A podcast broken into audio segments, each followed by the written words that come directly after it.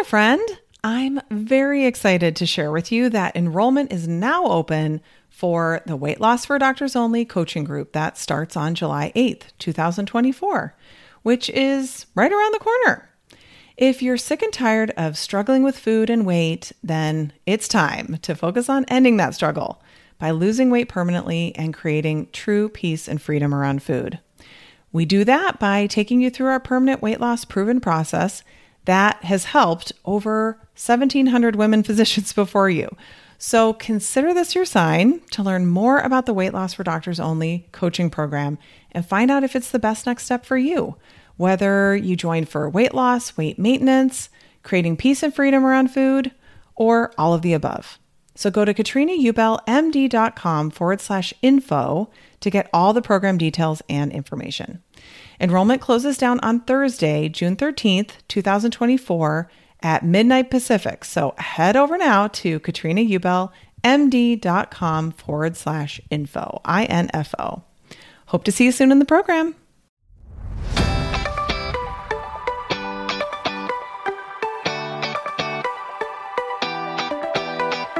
Welcome to the Weight Loss for Busy Physicians podcast. I'm your host, Master Certified Life and Weight Loss Coach, Katrina Ubell, MD. This is the podcast where busy doctors like you come to learn how to lose weight for the last time by harnessing the power of your mind. If you're looking to overcome your stress eating and exhaustion and move into freedom around food, you're in the right place.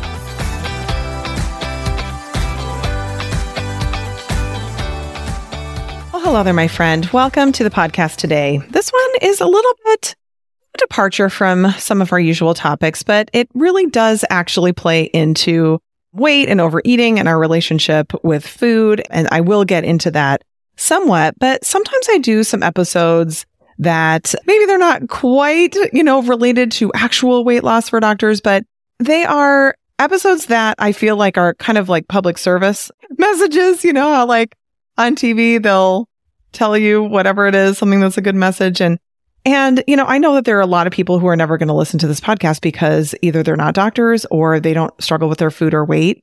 But that doesn't mean that I can't offer them some help. And so this is an episode that I want to encourage you to share with people if you find that it would be helpful. Maybe they'll never listen to anything else that I ever put out there. And that's completely fine. I just have, I've actually been ruminating on this topic. I mean, really like mulling it over, letting it marinate for years, literal years and just never felt like it was like bubbling to the surface, like it was cooked and ready to go. And all of a sudden, two days ago, I was like, yep, ready. I don't really know. Well, I have an idea, which I'll tell you about in a minute, why I'm ready. But suddenly it just was like, yep, this is the time. It's time to talk about this. And this is an issue that so many women, doctors and non-doctors struggle with. And I just have some thoughts and some things that I think can really help. So talking about reproductive shame and how to overcome it.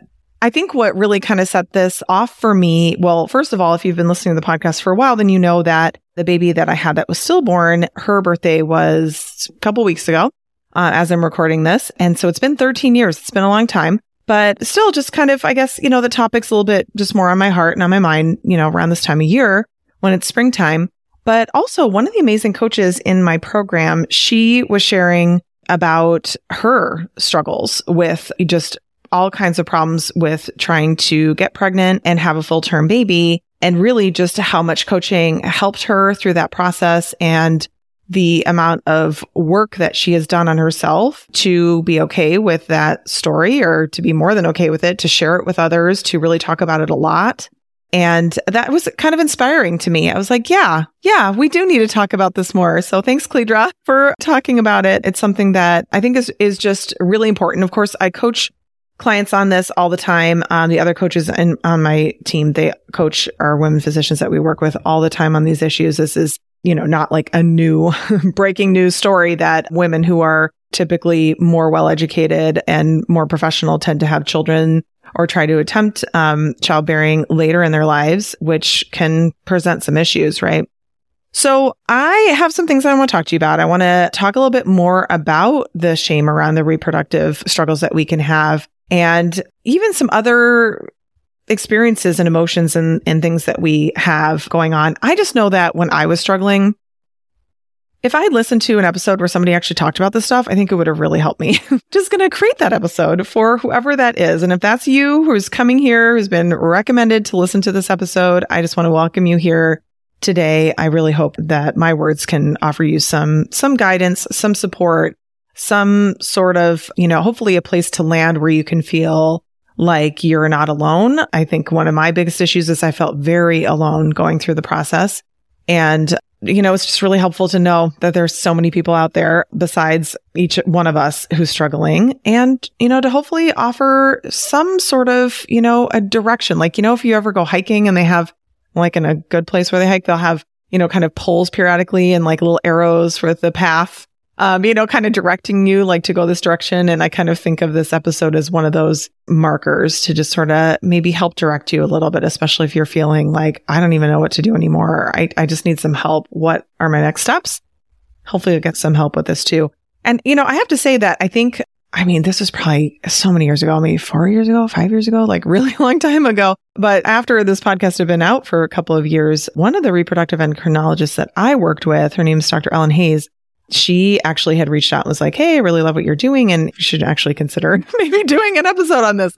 And at the time, I just really didn't feel like I would know what to talk about. And today I do feel like I know what I would talk about. So thanks, Dr. Hayes, for kind of planting the seed way back in the day.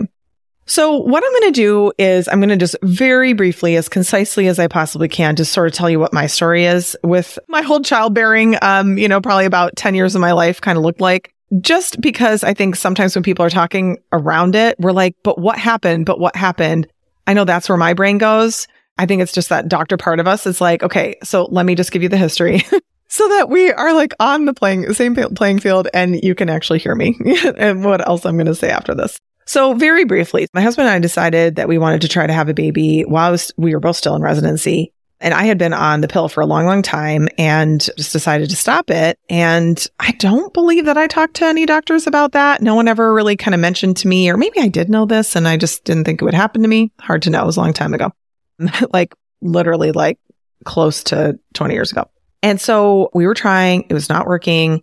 What ended up happening was after about nine months of that, I feel like I started actually ovulating. Like my periods super changed from, you know, what they had been like while I had been on the pill, which was much easier to like, oh, right. This is what I remember from my teens. And I was like, oh, okay. So probably it was actually nine months of just getting my body back on track. So this will hopefully go faster. And then it took another nine months. So it really was like 18 months. It felt like a really long time. I remember laying on the couch in the house that we were living in and just crying and feeling like I was disappointing my husband and letting him down and saying to him, like, what if I can't have kids? Like, I'm so sorry.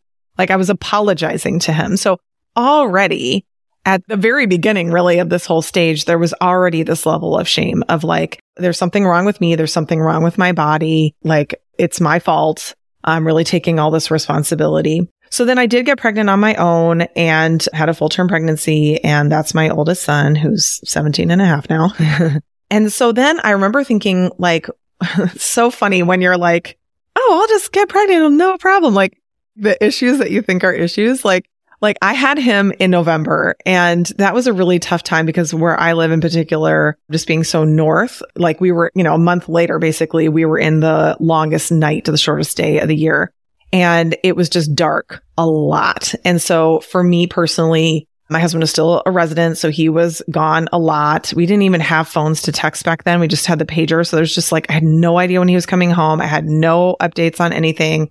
And I would see all the other dads in the neighborhood, like driving in five, six o'clock at night and sitting there with this baby by myself and just being like, I don't know, when is this going to end? When is he going to come? When am I going to get a break? And all my friends were working, you know, so like there was nobody to hang out with really, or very few people.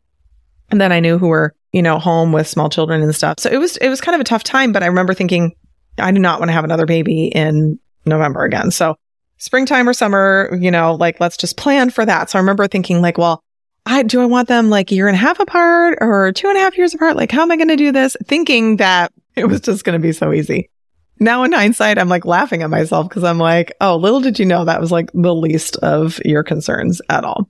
So we start basically as soon as I get my period back, we start trying again and I'm not getting pregnant. I'm not getting pregnant. And I, you know, timeline wise, I'm kind of forgetting a little bit. I think it was probably around 18 months to two years after my first son was born that I realized that I was still lactating. And I just like looked inside my bra and was like, what is that dried on there? And I was like, oh, weird. Like I just totally didn't know. And so I had always thought like I would never go down the pathway of, you know, fertility help or anything like that.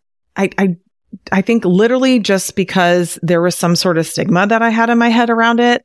Like when I try to think back, like what was my problem with it? I hmm. think it really was just stigma. Like I remember years ago having a thought of like, well, if it just doesn't happen, then like you just have to accept that that's the way it is. And it's a very, let's just say less mature way. I think that I was thinking it's just, it's like if you do have children, you'll probably understand what I say. It's like, you know, before you have kids, you're the best parent in the world. You know, like exactly how every child should be parented. And then you have kids and you're like, oh, ah, that was cute. I did not know what I was actually talking about. So anyway, I decided to go to my gynecologist about that and was put on bromocriptine and um, was diagnosed with a prolactinoma in my pituitary gland. So I had hyperprolactinemia. So then it was like, okay, well, try the bromocriptine. Like maybe that's why you're not getting pregnant. So I think we tried that for another like six months, nine months, something like that. It wasn't working. And so I just was like, shoot, like, remember, because my plan was to have these kids closer together. right? It's so dumb, but like, it's, I was like, what is going on? This is not right. And a friend of mine, she had had to do IVF for all of her children. So she had known that from early on. And so she was working with this one um, hospital system and she kind of suggested like you could just go and like get a consultation and just like find out like maybe there's something really easy to fix. And I was like, yeah, I mean, that does make sense. So I went to this place and uh, never really honestly felt like a great connection with the team there or the doctor, but just because it was a referral, I was like, and, and honestly, it was like close to my office. And I was trying not to tell anybody that I was doing this kind of stuff at work. Again, just really just stigma. I just, I told myself I just want to be really private about this, but really what it was was I felt shame that I needed help with this. I wouldn't have been able to tell you that at the time, but that's what was going on. So I ended up doing intrauterine insemination, IUI. And I think we did that six times. None of them worked. And I just, uh, I'm not going to get into it here, but just really didn't have a great experience with that team of people. And I just didn't really know what to do. And by this point, my son was in preschool and I went to go pick him up from preschool one day and they had like kind of like a bunch of copies of this, like a local free newspaper for parents that like circulates. It's like called Metro Parent or something. And I just happened to look at the cover of it while I was waiting for him to come out. And it was actually the picture, it was the front picture was of this family. And I took care of them. Their son was my patient. And the basically the title, the headline was about how they had had to do IVF to have their son and they had had like this lengthy, lengthy process to be able to get pregnant. And they talked about the doctor who had helped them. And so I read the whole thing and I was really like, maybe this is a sign. Like maybe I should go have a consultation with this other doctor in this other hospital system just to see like second opinion, like what's going on here. And I went there and uh, he was just exactly what I needed, just like balm for my soul. he just really took good care of me. He was just very, very kind and caring doctor. So that part was a great experience. So he, we talks to us about IVF and I'm like, okay, I'll give it a try once. Like in my mind, I'm like, I'll give it a try once. So we did it and it actually worked and I couldn't believe it. So shocked. Worked the first time. And then I promptly, six weeks pregnant, had an ovarian torsion from the stimulation. So this doctor actually saved my ovary because I was still under his care. I called in like, I'm not doing well. Something bad is happening. They had me come right over. He ultrasounded me right away, whisked me off. I mean, within a couple hours, I was in the OR. Worst pain I've ever experienced. Worse than childbirth. it was so bad. Anyway, so that was fine. And then kind of continued on with that pregnancy. Everything seemed normal. And then I, uh, that baby was stillborn at, um, nine days overdue. So if you're looking for more information about that story, what happened there, I think it's episode 12 where I kind of tell more of the story there. So that was obviously hugely devastating. Words cannot even describe how awful and hard that was. So went through that, right? Like full term baby in my arms who's not alive. It was super, super hard. So then right away, I was like, I want to do over. Like, I really don't want my reproductive years to end on this note. And so they, um, you know, several people who are very knowledgeable recommended that I, um, wait. a bit. So I did. And then, um, I did IVF two more times. Both times were successful. So that those resulted in my second son and my daughter. And then with my daughter, we actually had an embryo to freeze for the first time ever. And so I was like, oh, okay, maybe I'm having four living kids. Like I didn't realize, you know.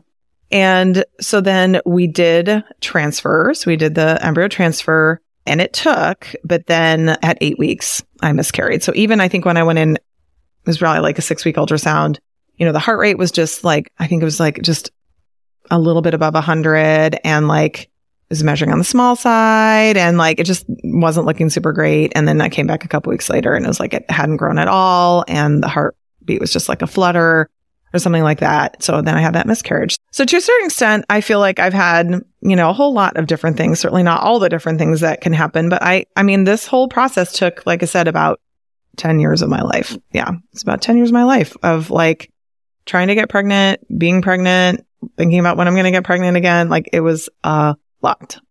So throughout that time, I now in hindsight, because of course I did not have coaching during any of this, I felt so much shame. So let's talk about that. One of the things I remember really, really, really struggling with was the fact that throughout my life, you know, I was never like the smartest kid. I was not that kid who got like top grades and didn't have to apply myself or, or work very hard.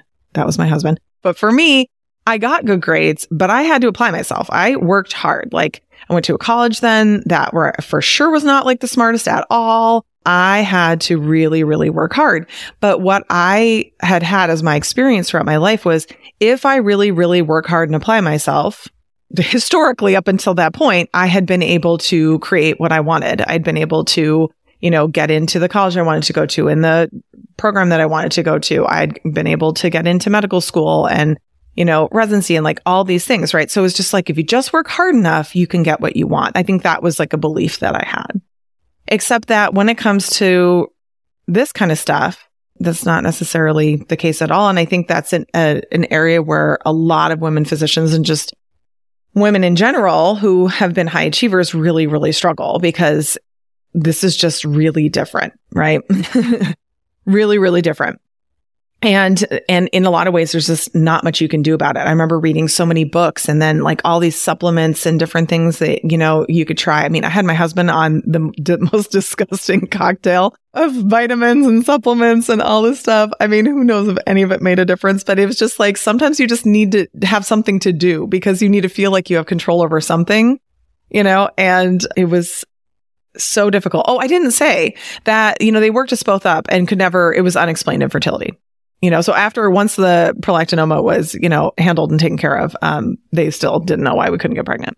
So that was also difficult because it was like, if I could just know what the problem is, then I can figure out how to fix it. Well, then the answer is like, we have no idea why you can't get pregnant. Awesome.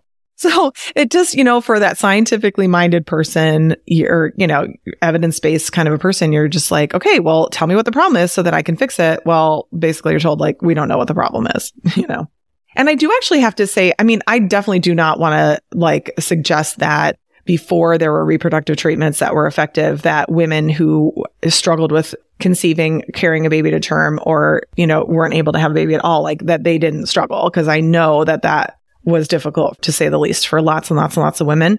But I think to a certain extent, the fact that there's so many options now is, it, it can sometimes for some people make it feel worse because there's so many more things to try and to fail at, you know, like it's not like, okay, well, we, you know, this is just, this is the reality. This is just what happened. It's like, okay, well, we found this problem. We can fix that and we can try this thing and we can fix that and let, let's try this and let's try that. And, you know, so many people go through extensive, like taxing on them mentally and physically and even spiritually reproductive treatments that aren't working. And oh, let's not forget the financial expenditure and everything that goes into that.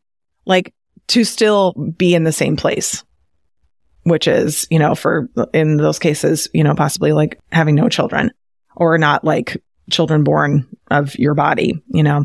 And so I do think that sometimes like being on that infertility path can just be very, very, very exhausting and difficult. And people go into debt over this and people's relationships really can struggle because of it. I mean, it is it's a lot. What I also know too is just like, well, being a pediatrician, people share more of this stuff with you. But then also once you've had a pregnancy loss or you know, spoken about your reproductive challenges, a lot of people will talk to you more about it. And then you just hear other people's stories. It's just, it's something that so many women struggle with, right?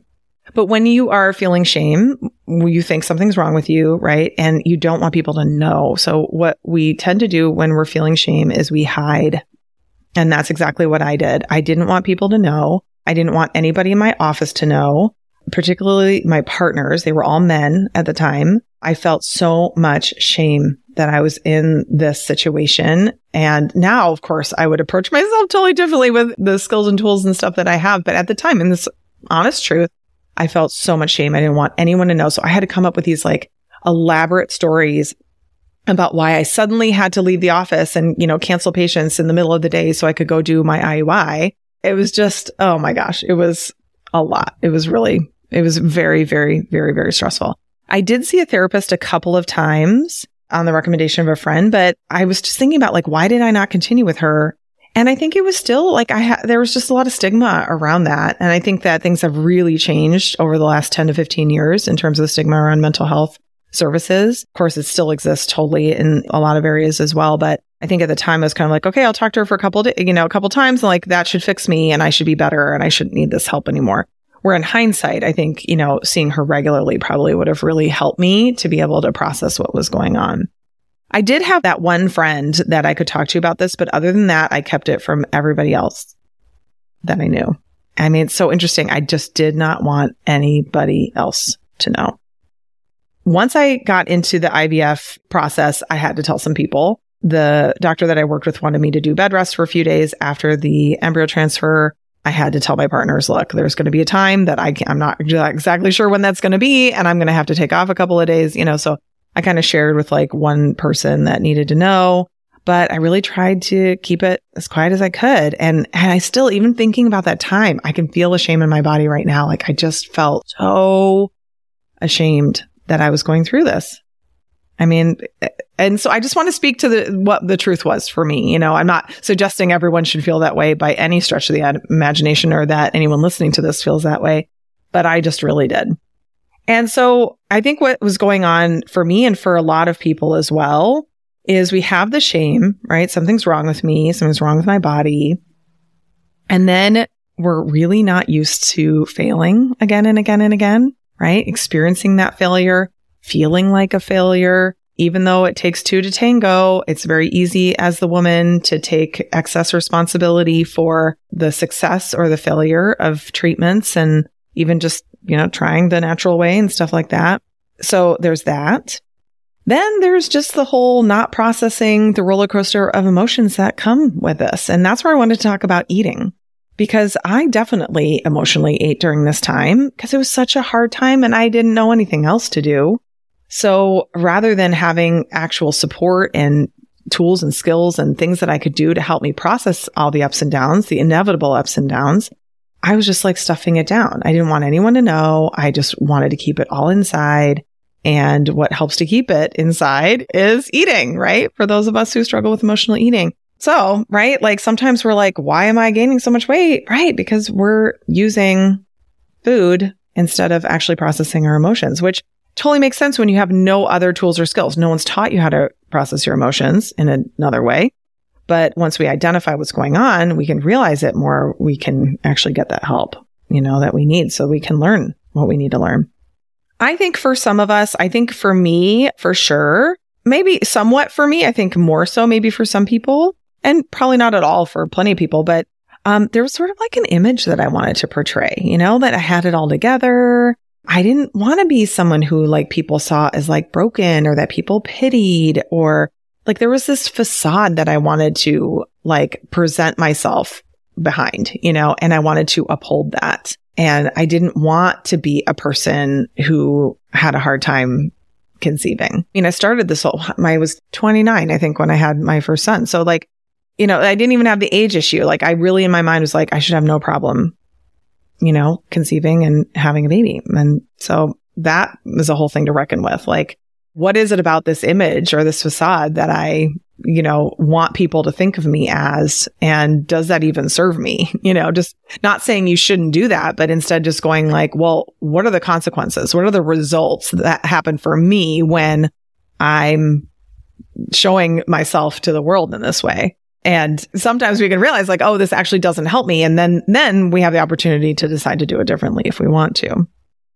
And then I just want to speak to this because I'm telling you, I felt it too. This is like you know, just being fully honest with you. Yeah, sometimes we feel some competition with others, right? Even if we know it's not helpful or we don't want to, I mean, I felt a little competition, just sort of like, kind of like I need to get my family complete or like I don't want to be left behind, I think would be something that I would say that I sort of felt. I've known people who, you know, wanted to keep up with a sibling who, you know, one of their siblings who was having a family and having like the same number of kids that they had, or, you know, just like since they were six years old, they knew they wanted to have X many kids. And so just feeling like, you know, but so and so has that. And so I need that too. And you know, I think this is often something that consciously we're not really aware of, or we would really deny that it's a thing for us. But I do think that on a subconscious level, for a lot of us, there's some of that competition as well. Like, you know, just liking being successful and not wanting to have to change that identity for ourselves, right? Like, you know, if your identity is that you're someone who accomplishes what she sets out to achieve, and then as you do this, you're not getting that result, like that really shakes your identity, shakes you to the core. It really can. So I just want to speak a little bit to just all the different kind of situations that people can be going through where they can experience some reproductive shame. And I want, I really try to be inclusive here. I just, just want to mention that if I don't touch on your particular issue or struggle, you know, please know, you know, what we talk about today still applies to you. But I think it's easy to think that like, oh, the people who are struggling with this are people who are in, uh, um, having infertility treatments. And it's not that there's so many different other kind of variations of this. For sure, trying to conceive naturally and it just not working. You know, that's kind of where it started with me. Some people will feel like, well, I shouldn't even complain because I know all these other people are really struggling. I don't even like deserve to complain yet. Or like some, you know, these stories that we tell ourselves, like, no, it can be hard when you're going through that and it's not working going through lots of pregnancy losses, you know, at any and all stages of the pregnancy. That is an area where it's like, I can get pregnant, but I can't keep the pregnancy. Um, sometimes it's um, a lot of genetic issues, a lot of miscarriages or things like that, that can be just really, really, really difficult to go through. So much grief and sadness around that. And then when that's compounded with shame, it just makes it so much, so much worse. Um, some people have been able to conceive and carry the baby but then the baby's born prematurely and maybe even kind of significantly prematurely. And then a lot of shame around that, shame around their body that their body couldn't hold the pregnancy longer or that, you know, if they had just rested more or not pushed themselves so hard at work or things like that, then they wouldn't have, you know, deciding that they put themselves into premature labor or, you know, all the things around there. There can be a lot of shame around that. And that can linger too for years. I mean, that child can be many years old and, and women are still hanging on to that there can be shame around waiting until later, you know, or just general age issues. A lot of women physicians, just from the sheer number of years that it takes to become a doctor, find themselves, you know, seeking out a partner or even uh, if they're doing it on their own, exploring what needs to be done to start a family later than maybe others do. And, um, and are kind of early on maybe confronted with some of those age issues. And then there, I've coached many people who have shame around like, you know, I should have been working harder at dating earlier, you know, like somehow that they did something wrong or they're bad because they're at this age in this situation right now. That can bring a lot of shame. Some people, you know, really kind of had that belief like, well, I froze my eggs, so that's going to make it easier later, or I won't have problems later. And then still struggling, right? It's like when you have that belief of like, oh, I bought this insurance policy. I did this thing that was going to make it much easier and then it's still not working, right? That can bring so much shame. It can be so difficult. Finding out that you need to explore using an egg donor or sperm donor can be a big issue for a lot of people, especially with, you know, older age and things like that. A big issue around this can be just when nothing is working and like when to call it quits and feeling so much shame around that, you know, like when is enough enough? Like how much are you going to put your body through? Feeling shame that you want to quit, but you actually, you know, feel like you're letting someone down if you do that, you know, your partner or, you know, letting yourself down or there's just so much that can be tied up into that. And then I just want to speak to the people who just genuinely don't want children and then feeling shamed for that.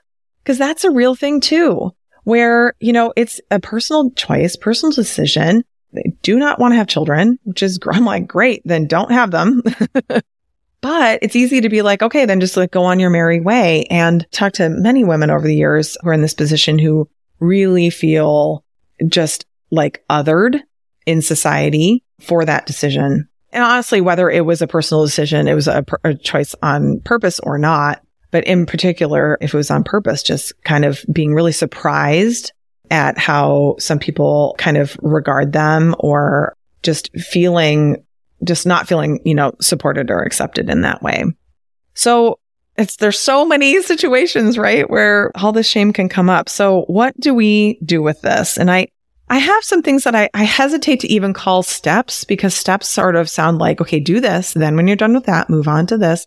And that's not really the way this is. I think these are kind of five things to do, five things to consider. You know, maybe you start with one or two, or maybe you kind of jump in with all of them, or like whatever just feels like it's going to be the right and most supportive thing for you is the way that you should approach this. So the first thing I suggest, strongly, strongly encourage you to do and suggest is to talk to someone about what's going on, talk to them about the truth and talk to someone or maybe lots of people, you know, like for some people, like feeling like, okay, I'm actually going to be honest and talking about this with lots of people is even more freeing, but everybody is different. And so maybe we'll just start with one person if that's what feels best, or maybe talking to, you know, someone who's close to us who we haven't shared it with.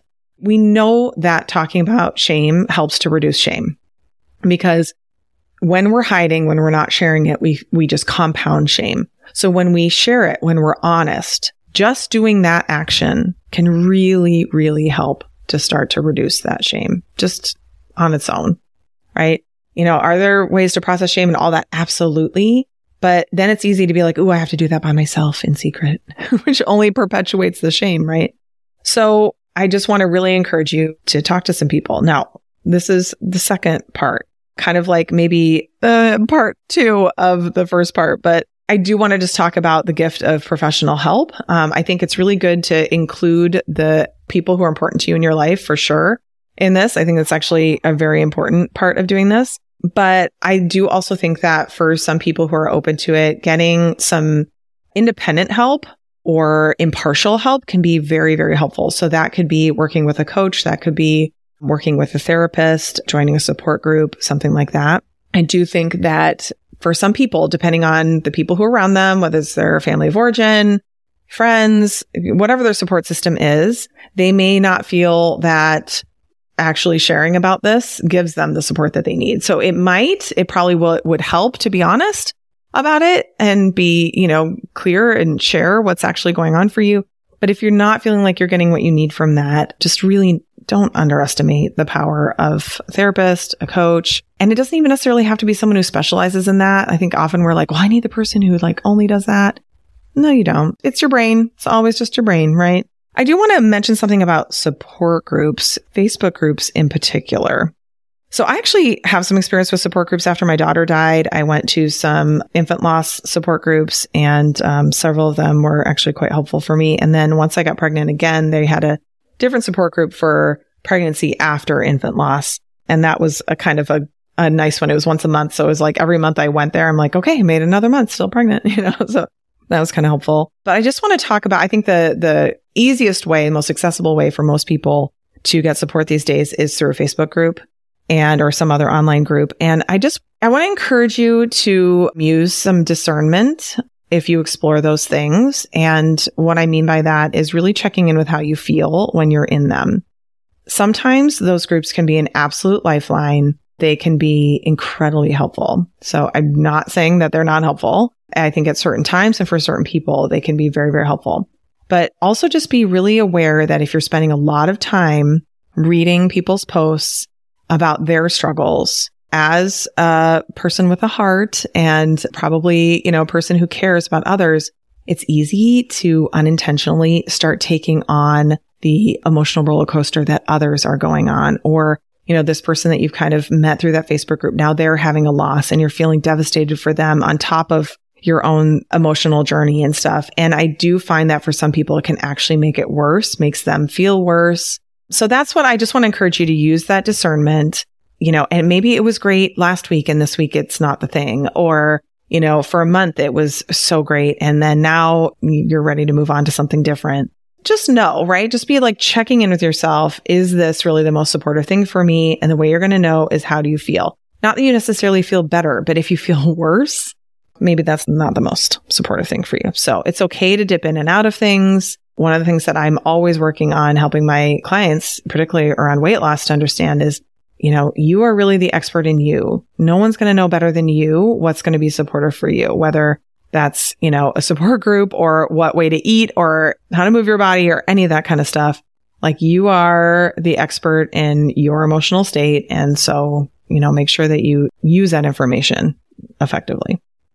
Okay, so the next step is to work on accepting the reality of the situation.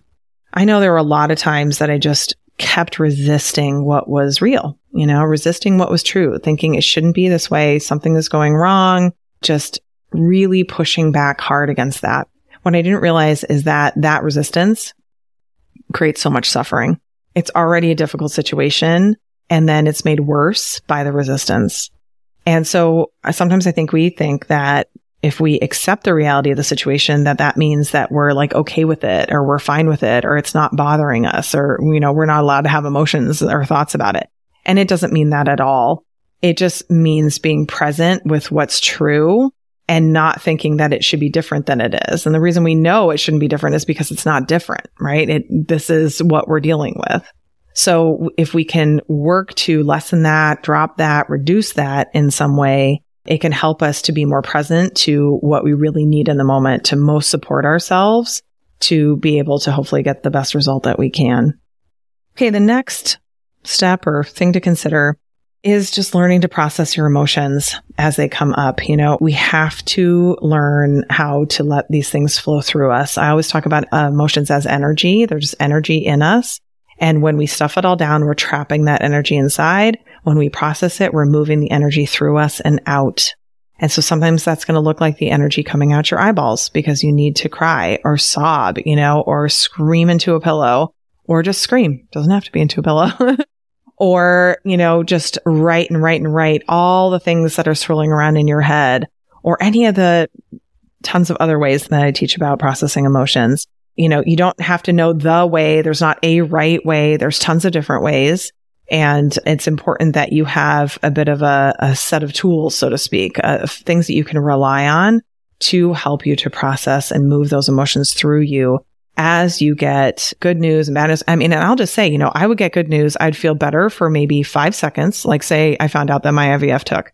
I'd feel like so excited for like five seconds and immediately be like, Oh my gosh, I hope everything's okay. I'm like immediately back into anxiety and negative thinking. And I think that was protective, right? Like I didn't want to let myself feel too good because I was worried about feeling worse if it didn't work out, which is a whole other thing to talk about how we will intentionally reduce the intensity of our positive emotions because we're afraid of those negative emotions that we will inevitably feel, whether we feel a lot of positive emotions or not.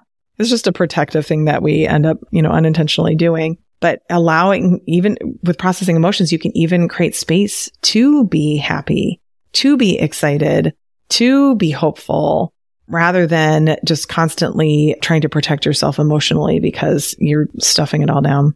And then the final thing I want to suggest is to really work on strengthening your relationship with yourself. What I mean by that is how you treat yourself. And that means like how you physically treat yourself.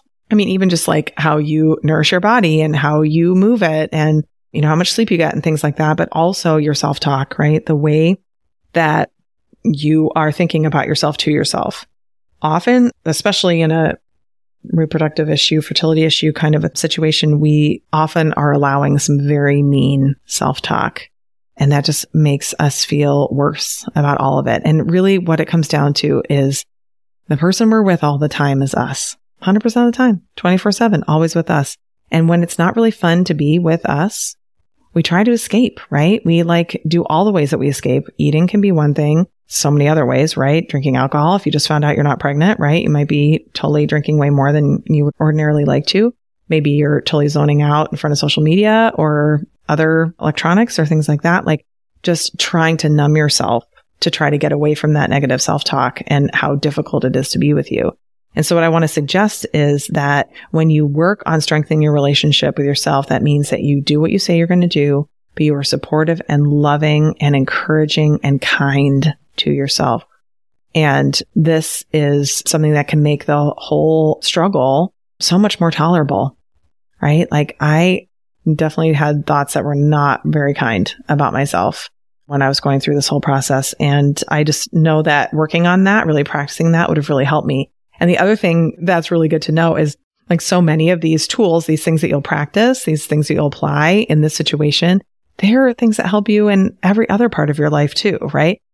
Being able to accept the reality of a situation works in any difficult situation in your life, right? Processing the emotions that come up is something that you will be, you know, it's an opportunity you'll be faced with, or it's an opportunity that will be brought to you every day for the rest of your entire living life, right? strengthening your relationship with yourself is only going to help you once you have that infant or once you are parenting an older child or accepting, you know, yourself in a um, situation where you're going to have a life with no biological children of your own. You know, just like that way that you approach yourself, what it's like to be with you in you as you, it's always going to help you to work on that and to strengthen that relationship. So you know, if there's one person you can count on you know it's you. It's the best. So, so good. So this has been a little bit of a longer episode than typical. I had a lot to say here and I wanted to just take my time and be sensitive around this because it really is an issue that so many women struggle with. And I just want you to know that if you're going through it, you're not alone. And if you're going through it, there are ways for it to feel less bad. I'm not going to say there's ways to make it so that like it's a walk in the park and super easy and you're never going to feel the normal range of human emotions. But there's a lot of additional pain that we add on unintentionally that makes it even worse and more difficult. And that's the part that we can, we can really work on while we're figuring out all the other things. So with that, I just want to send you a ton of love and hope and care. And I wish I could just reach through and give you a hug right now. Big, nice, tight squeeze when you talk to other people who have gone through this or are going through this, you just start to realize like nothing's wrong with you. Like you are a human woman on earth having a very human experience. And for some people, they get pregnant very easily and then they have other huge challenges. That was something that, that I would try to remind myself of. Like, you know, it's not like, oh, if you can just get pregnant easily, then your life is, you know, golden and you're never going to have any other problems in your life right? It's like, this is just the big challenge that I've been, you know, or essentially I'm signing up to pursue right now. And that doesn't mean I don't get to feel all the emotions about it, but you know, I'm not going to stop um, expecting it to be any, be any different than it really is. All right. Sending you lots and lots of love. Again, if there's anybody just now or in the future who you think could uh, benefit from this episode, I would love it if you would share it with them. This is just where, you know, we have to come through and support each other. And um, I think this is one way we can do it. All right, my friend, have a great rest of your week, and I'll talk to you next time. Bye bye. Ready to start making progress on your weight loss goals?